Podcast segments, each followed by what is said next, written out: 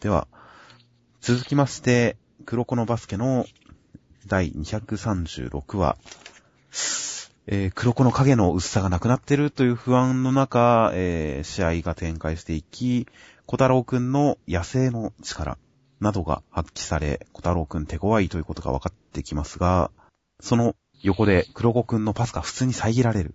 黒子くんが周りに見え、見えている、見られている。な、一体なぜだ？その原因はと思ったら、黒子くんが活躍しすぎたせいだったという、こ ことになりました。いや、そういや、身も蓋もねえなって思いましたけど。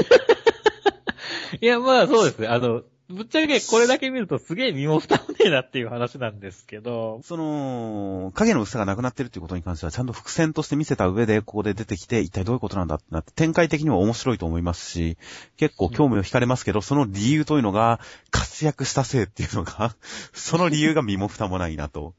はいはいはい。読者ももしかしたら思ってる人いたかもしれないですよ。黒子くん全然影薄くないじゃん、最近って。うん全然目立ってるじゃん、活躍してるじゃんって思ってても、漫画だしってことでみんな口には出さなかったと思うんですよ。でもまあ漫画だ、でもまあね、漫画だしね、そういう設定だしね黒子くん活躍してるけど、まあ影薄いしね、そういう設定だし能力だしね、って思ってたと思うんですけど、まさか漫画側から、いや、活躍したら目立っちゃうよって言われて、あ、え、そ、そうなの？っていう。いきなりはしごを外された感じがあるんですけどね、ちょっと。いや、まあ、そうですね。いや、まあ、いや、まあ別にそんな些細なことですけど。いや、でも僕はね、これね、決勝戦のこの場面でやってきたっていうことにもちょっとびっくりしたんですよねっていう。こういうのって、まあ、主人公のこの一回挫折されるっていうのは、次のパワープラグでもあるんですけど、いや、黒子くんの挫折は結構ちょいちょいありますよ。その、うん自分で点を取れ取れないっていうことに関してだとか、いろいろと行き詰まりっていうのは黒子くん何度も経験してますから、その度に技とかを開発してここまでやってきましたから、ちゃんとそういう手順はここまでで踏んできた上で、ここに来て、その練習の結果、根本の能力を失うという、うん。主人公無能化ですよね。まあ、でもテニスの王子さんを決勝戦で越前亮は記憶喪失になってるしね。ああ、あれも主人公無能化の一環ですよね。うん。まあ、ねテニスの王子様に関しても、あれはやっぱり記憶を失ってっていう、あそこからの展開とかが含めて、一応天意無法の極みっていうのは、テニスを楽しむことだっていう結論に至るためのワンステップではありましたから。うん今回の黒子くんが目立つ影の薄さがなくなるっていうのも、なんか黒子くんの、やっぱ新能力開花に向かってのワンステップなんだとは思いますけどね。あるいはここに来て急に奇跡の世代並みの 輝かしい才能を開発、開花させるかもしれませんしね。はなんか、さなぎが蝶になるように、みたいな。まあ、それはややがっかりするんで違う方向であってほしいとは思いますけど、やっぱりミスディレクションの発展系に何か行ったりするのかもしれないですね。まあでも僕はこの黒子くんの能力が失われるっていう展開は、こう、最終回くらいであるかなと思ったんですけどもね。こう、3年生になって優勝して、で、こう、なんかみんなが久しぶりに会ったりするときに、はい。え、あれ、黒子くんなんか影薄くなくなったんじゃないみたいなこと言って、いう話があってね。いや、もう、決勝まで行って目立っちゃいましたから、ね、普通になっちゃったんですよ、みたいなことを言う、なんか、すごい青春の影の形のように語るみたいなね、展開はあるのかなとは思ってましたけど、まあ決勝戦でやるのかっていうのは思い、ちょっとびっくりしましたね。最終回で影の薄さなくなってたら僕たち不安になりますよ、多分読んでる方は。え、じゃあ、黒子くん、ただのボンプレイヤーじゃんって。嫌な気分で最終回迎えますよ、そしたらきっとあ、そうか。いやー、敵の能力に対してどう立ち向かうかっていう展開になるとばかり思っていたら、まさか黒子くんがここに来て、ラストの柱分とかすごいですからね、これ。うん。あがき、もがいて這い上がってきた先は元の場所、抵抗中三軍、ただの凡人。なんて残酷な柱なんでしょは残酷だけど、すごい的確だよねっていう。う。多分実際は抵抗中三軍の時よりはもっとマソになってるとは思いますけど、マシになってるとは思いますけど、ここまで言い切られるともう、ちょっとかわいそうな感じがしてきますもんね。力を失い普通以下の選手になってしまった黒子、どうする？いやー、身震いする展開ですよ、ちょっと。まあ、やっぱ、その、さっき主人公のラスト、主人公の無能化っていう意志の展開だっていう話をしましたけど、うん。やっぱりバトルものでも主人公が一旦能力使えなくなるっていう展開は結構あったりしますから。ありますね。まあよく記憶喪失とか併用したりもしますけど、うんやっぱりそれは全部基本的にはパワーアップフラグじゃないですか。だからそういう意味で黒子くんのパワーアップに対する期待も、こう、不安とびっくりの裏側ではかなり高まってるんですよね、僕の中では。そして小太郎くんの、小太郎くんの活躍は超影に隠れちゃいましたね。いや、ほんとその通りですよ。もう今回は、俺もなんか、この黒子くんの話で、黒子のバスケの話が終わってしまいそうな雰囲気でしたからね。小太郎くん何それっていう。そんな人いたっけみたいな。そうなんですよね。活躍一応してるんですけど、指4本、指4本でもう効果音が何て書いてあるかとっさに読みづらい、バンっていうこの効果音で動くという、なかなか動きのある、この角度の効いたいいコマで活躍してるんですが、まあ、最後まで読んだ頃には忘れてますよね。そうなんですよね。いやー、小太郎くん、そうだね。影薄い。まあ、これで出番終了ですかね。本当ですよね。完全に、まあ読者の興味はもう黒子くんに行っちゃってますからね。そうですね。小太郎くんちょっと不憫なぐらい影が薄いですね。黒子が目立つとこうしてだんだんと影の薄い役回りをみんなで持ちわ持ち回ることになっちゃうんですね。ということでまあ、小太郎くんの今後の、えー小太郎くんが影の薄さを失う日を期待しつつ、まあ、黒子くんの影の薄さが取り戻される時も期待しつつ、いや、ほんと衝撃的な展開でしたから、結構ここまでのガチバトルよりも来週がより一層楽しみになってますからね。うん、なってます。どうなるんだこれはっていうのが。ということで楽しみです。はい続きまして、配給の第84話。ひなたくんはその店舗の話を聞いた後、うかい監督の指導のもと、えー、まあ、う、うかい監督のうちのコートでうん、いろいろな人のトス、バラバラのトスを打つという練習を始めます。一方で影山くんはコーチの指導のもと、スパイカーの打点付近で落ちるトス、回転をかけてある程度の距離を進んだら勢いを失うトスというのを狙った距離で落ちるように打てるように、という練習を開始します。そして一方、えー各チームメイトもそれぞれ自分で課題を見出し、その課題を克服するために、えー熱心な、そしていろいろと目的を持ったちゃんとした練習を始めて、どんどんカラスのが強くなっていくという展開。そして、えー、月島くんのことを、えー田中姉が何かどっかで知ってるらしいということが示唆されたりしつつ、時期は夏休み、夏休みに入り、東京への一週間遠征がついに始まる。みんなの練習の成果が発揮されるのではないか。という展開になっています。うんいやー、やっちゃん可愛かったですね。いやー、やっちゃん可愛かったですね。いや、本当泣いてましたからね。笑顔になってくれてよかったですよ、本当に。まずそこかよっていうツッコミが欲しかったですけど、まあ可愛かったですよ。いや、だって、まあ、なんだかんだで僕もそう思ってましたから。この笑顔は、この笑顔はいいですよね、ほんと。それが、その後の道宮ちゃんの、なんかちょっと、シャキーンってなるところも可愛かったなと思いつつ。あー、まあまあ、そっちはそこそこですかね、僕は。まあそこは。いや、でも修行会ですね。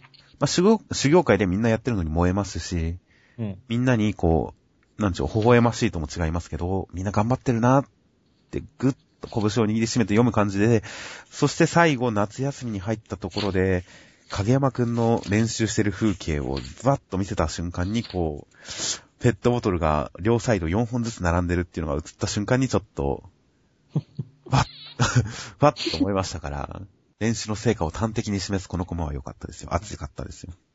ひなたも、その、短いトスに反応してね、出せるようになったし、結果がね、ちゃんと、まあ、この一周内で出て、出た、出てる感じがしてるからね、よかったですね。まあ、片鱗ですけどね、あくまで。うんだからこの日向とこの影山が組み合わさるっていうのがどうなるか、いつ来るか、どうなるかっていうのがもう、ものすごい期待が高まってますから、今。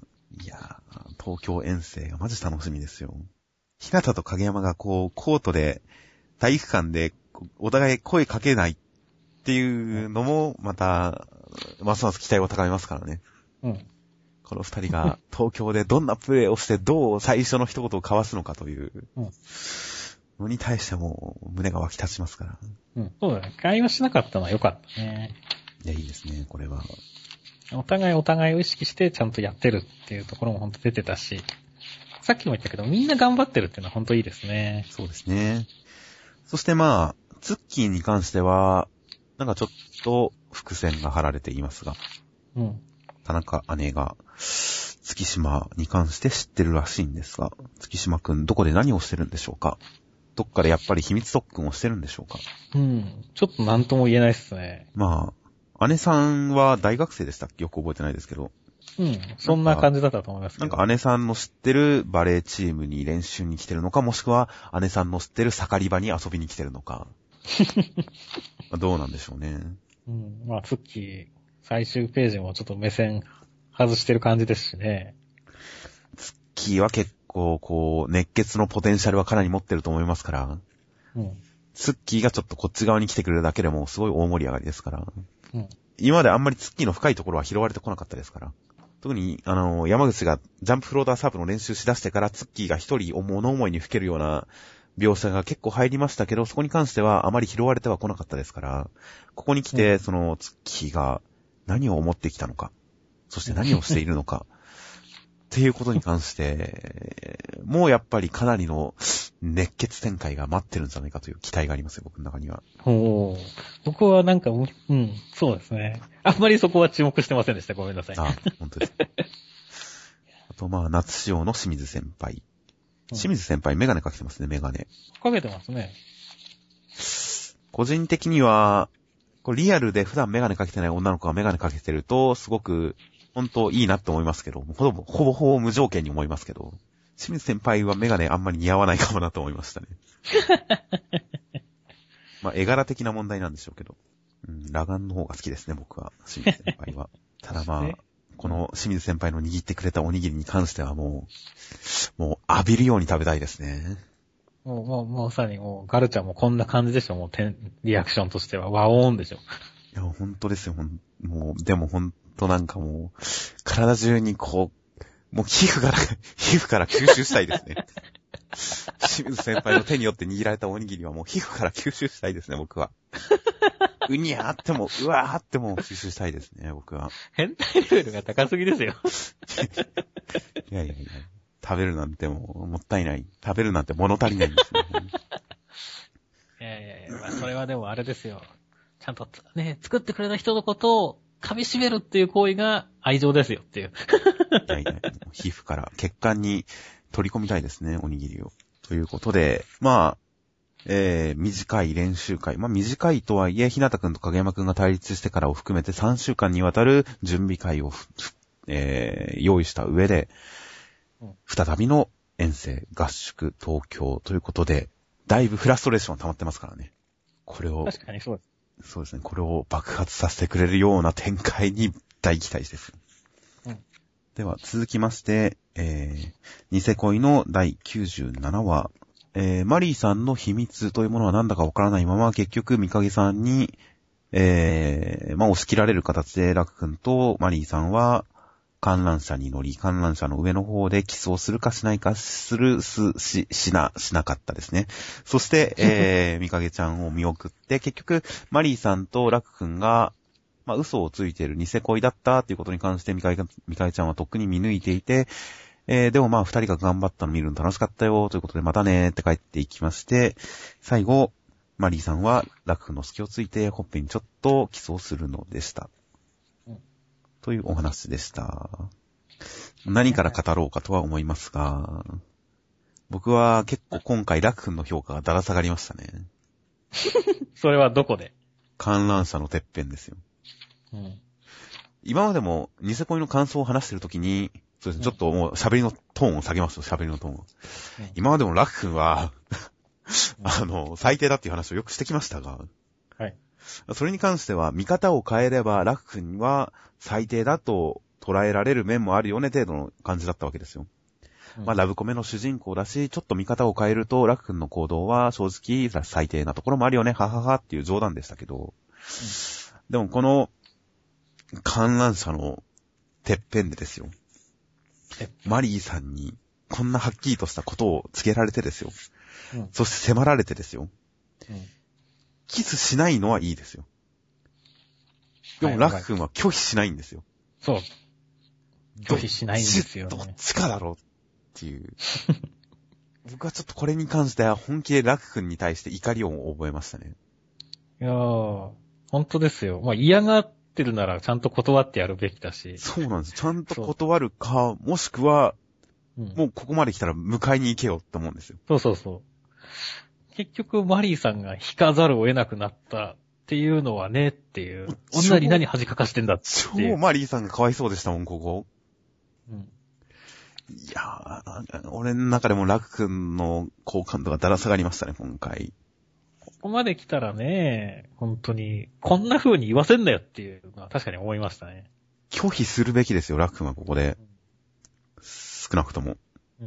うん、いやー、ということで今後僕はラク君に厳しくなっていきますから、どんどん。ちょっとでも隙があればもうラク君休断していきますから。本当ですよ。ここはもうね、がっつりきついくとこでしょっていうところなんですよね。だからまあ、マリーさんな不憫というかな本当ですよ。うん。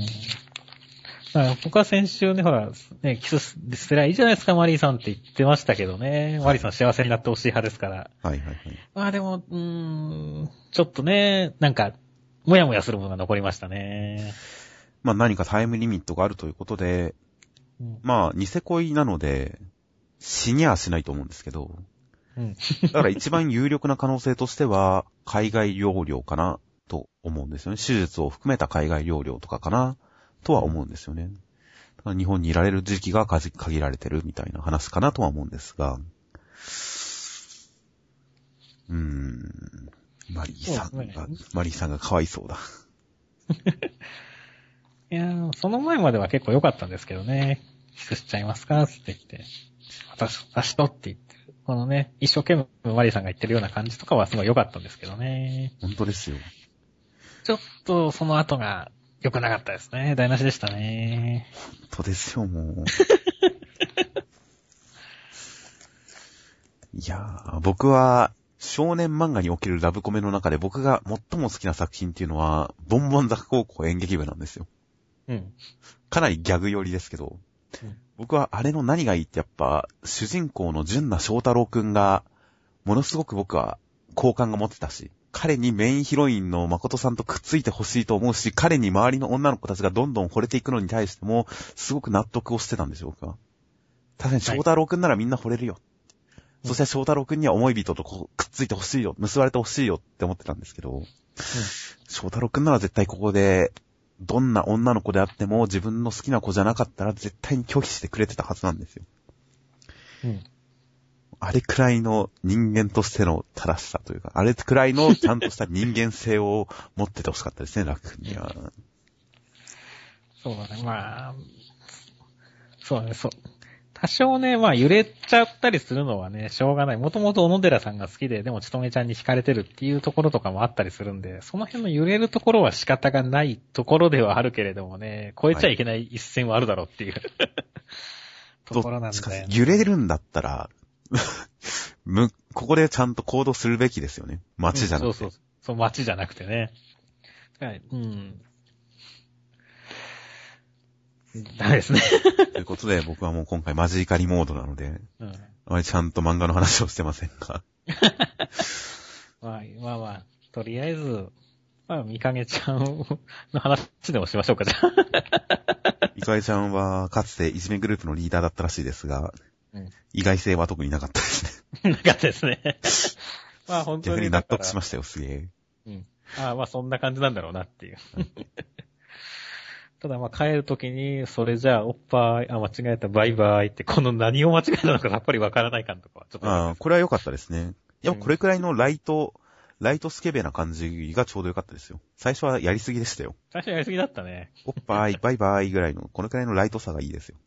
せっかくね、本当にいいアシストも来て、最高のシチュエーションも整ったのに、っていうとこでしたね、今週は。いやー、僕ラ、ラブコメ主人公に関しては最低限の、まあ、好かれるためのアリバイ、好かれることの理由付けが最低限あれば、もうある程度漫画的な、現実的に考えたらなんでこいつがモテるんだよっていうようなやつでも、もう漫画的に納得はしてきましたけど、うん。今回のラフ君に関して僕は、ラブコメの主人公に関してこいつがモテるの納得いかない、こんなやつ早く捨てろよ、見限れよって思う、そういう人の意見をすごい体感しましたよ、今回。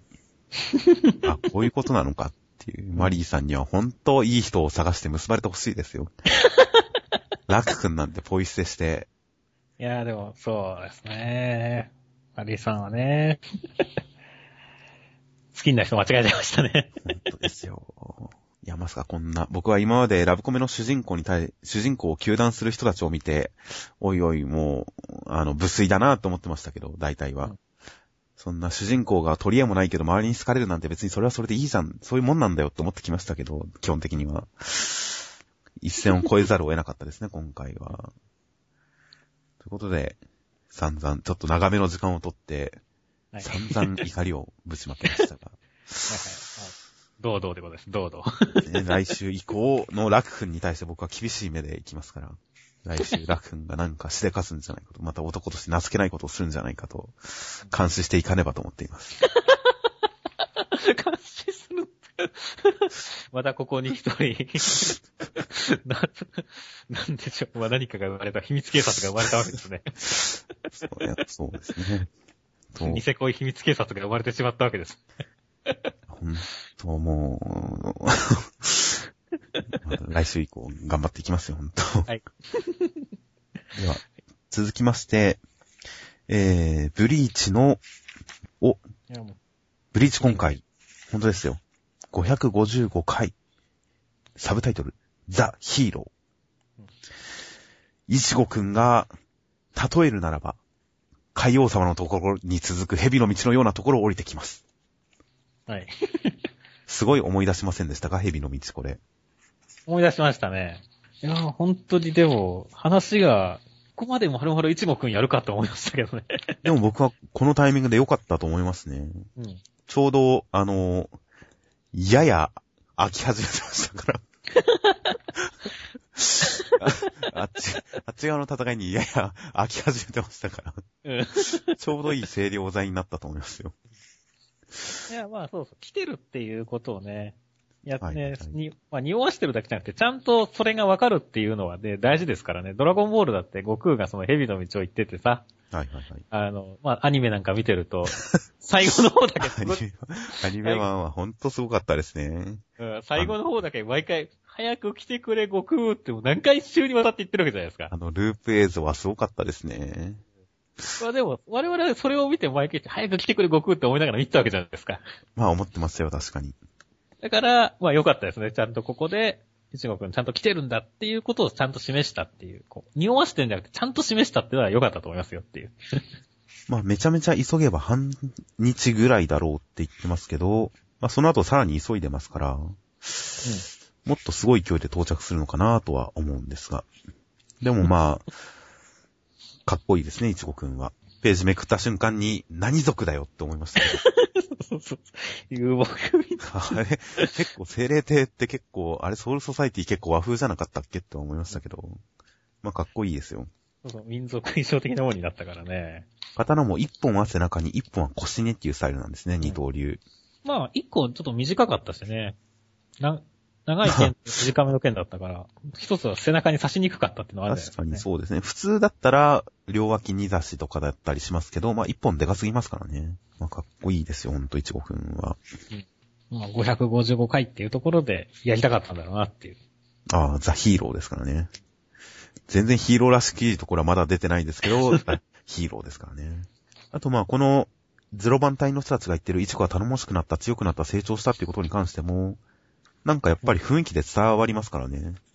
うん。この辺はほんと久保先生の手腕で、うん、やりとりとかがやっぱりすごくいいんですよね。いや、いいですね。その、ただ単純に形変わっただけだよとかっていうことじゃないですからね。うまいですね。匂わせ方がうまいです。あとは最後のセリフもやっぱ、このタイトルが出る前のこのセリフ。うん。そっちの戦い、もし危なくなっても俺が行くまでも出してくれ。俺が必ず何とかする。っていう、このセリフ。成長を感じさせますね、やっぱり。うん。いや、すごい、本当ですよ。本当すごい、いちごくんの到着の楽しみさが、すごい増しましたからね。うん。いちごさんに早く到着してほしいって、いちご3に早く到着してほしい。って思いましたからね、この展開で。ソウルソサイティの方大ピンチですからね。そうですねひろ。こ隊長、ひろこ隊長大丈夫ですかね？冷圧消えちゃいますよ。ですよ。こんなの冷圧消えちゃいますよ、もう。まあ。いや、まあ、その、ブリーチ読むために毎回言ってますけど、まあこれで決着は全然ついてないですから、ね、つかないですけど。将棋で言えば歩を一手動かしただけですからね、これは。えまだまだこれからです。うんでもまあ、室谷隊長のところとソイフォン隊長のところがある程度一段落して、うんまた新しい戦いが始まって、こっちはこっちでまた能力も違うわけですし、まあ楽しみですね。楽しみですね。では、続きまして、ワールドトリガー第37話。えー、おさむくんと風間さんの戦いは結局、風間さんがブレードを伸ばして三雲くんを倒していたけれど、その一方で三雲くんの攻撃も風間さんに届いていて、見事に引き分け、相打ち。三雲くんは24敗のうち1引き分けを引き下げて、この模擬戦を終了します。そして、カラスマさんを交えての、まあ、一種のちょっと検討会。風間さんは、まあ、三雲くんに対して、嫌いじゃないという評価を下します。そして、まあ、三雲くんは A 級3位と引き分けたということで、まあ、当然周りからも評価されつつ、うんえー、基地を破壊した、基地をぶち貫いたチカちゃんは、まあ、謝っているところに、おっさん、キヌタさん、キヌタ開発室長になでなでされてうんいました。うん。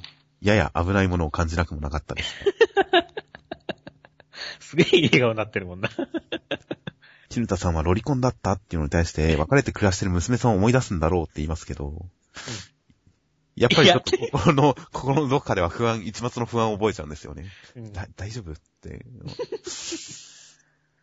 そういうことで、えー、戦闘訓練で1秒、1秒を切ったユーマくんはもとより、ミクモくんもチカちゃんも周囲の大変な注目を集め、そしてそれを、えー、予見していたジンさん曰く、あの3人が注目されるのはまだまだこれからだ、ということです。いやー、相打ちでしたね。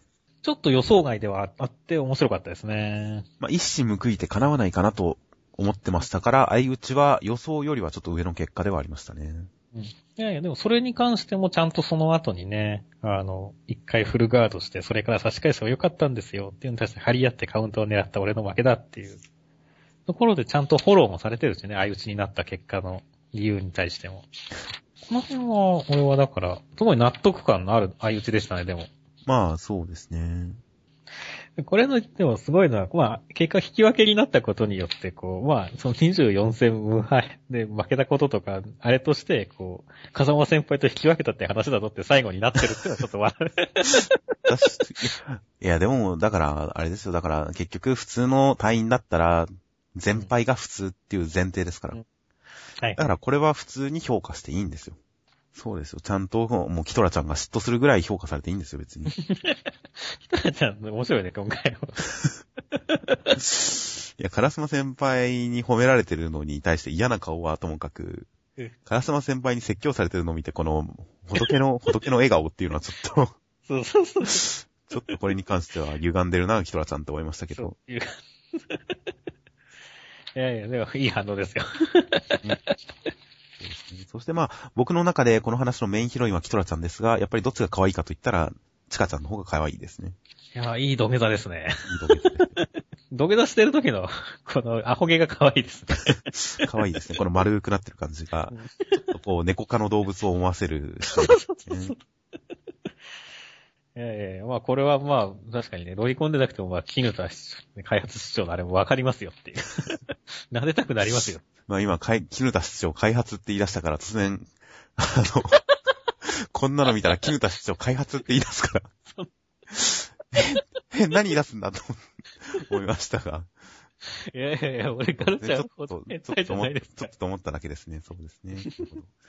まあ、このキヌタ室長、開発室長、基本的にこの基地の大人たちはどこかやっぱりなんかよそよそしいというか、うん、なんかちょっとソリッドな感じの人たちでしたの印象がありましたけど、なんか三雲くんのケツ叩いてるキヌタ開発室長はちょっといいですね。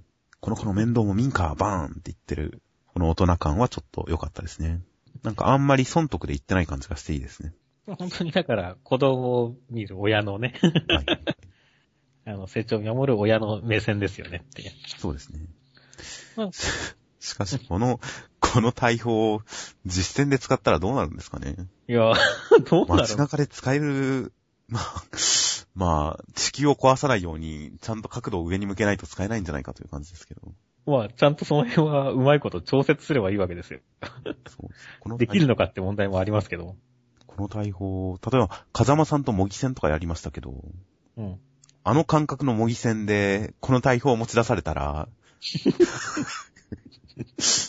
やばいですよね。いや、まあ、やばいです。もうホールドアップですよ。完全に始まる前から。部屋の隅に行こうものなら、その瞬間に撃たれて壁ごと貫かれますから、逃げ場ないですよ。いやー、ちかちゃん、ほんと規格外でいいですね。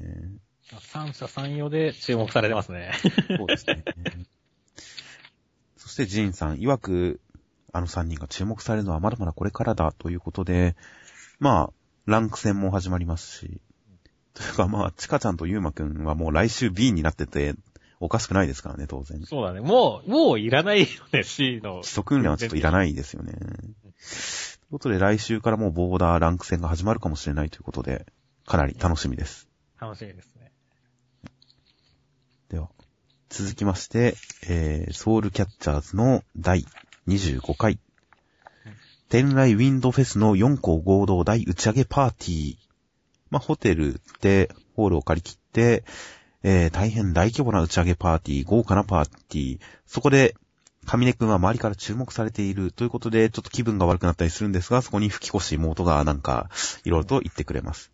そして、時坂くんに対する評価もガン上がりなんですが、一応合憲おじいちゃんは時坂くんに、えー道を示すものが常にあると思うな。自分自身がそうなる覚悟でなければ先はないぞ、と何か重いことを言いますが、時坂くんは明るくありがとうございますという感じで、で、その後、いろいろとイチャイチャしたり、ニヤニヤしたり、あわあわしたりしていまして、えー、で、結局、金管パートの人たちは、ちょっとやっぱり上根くんに心を開かないこの心どうなってるんだろうというのを匂わしつつ、えー、イベント4校合同即興バンド演奏というイベントが始まり、各校から選ばれた人たちが、えー作った即興バンドを指揮することになる上根という展開でした。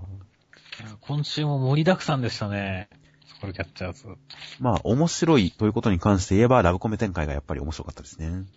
面白かったですね。吹越先輩が来てくれないのがちょっと残念ではありますけど。うん。この、ラブコメ展開になった時のさ、周りのリアクションがすごい面白いんだよね。今回おじいちゃんまで参加してますからね。そうおじいちゃんそこかよ、立ち位こ置。の、くるくるワールドにさ、二校の人とか、一応合計まで参加してもらってるってすごいよね。そうですね。吹越妹が入ってることに関してはもう吹越先輩早く来てって思うんですけどね。そうだね、曲リス君、吹越妹、一応合計、これが、回転してるって。面白いな。面白いですよね。これが許される世界観っていうのもすごいですよね。すごいね。ソウルキャッチャーズ面白いなあーしかし、いい二枚抜きだったね、今回は。ぁ。いやー、確かに。あわわわわわわっていう、この顔いいですね。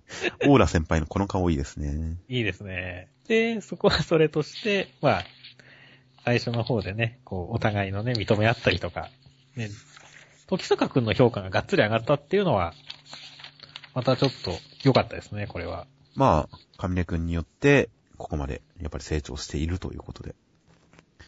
あとまあ、吹越妹が、こう、下舐めずりしながら会話してるって面白かったですけど。ちょっとエロいね。エロいですね。まあ、このエロさは、うんもう武器ですから、どんどん武器にして、今後も絡んできてほしいですけどね。そうですね。ペロペロしてほしいですね。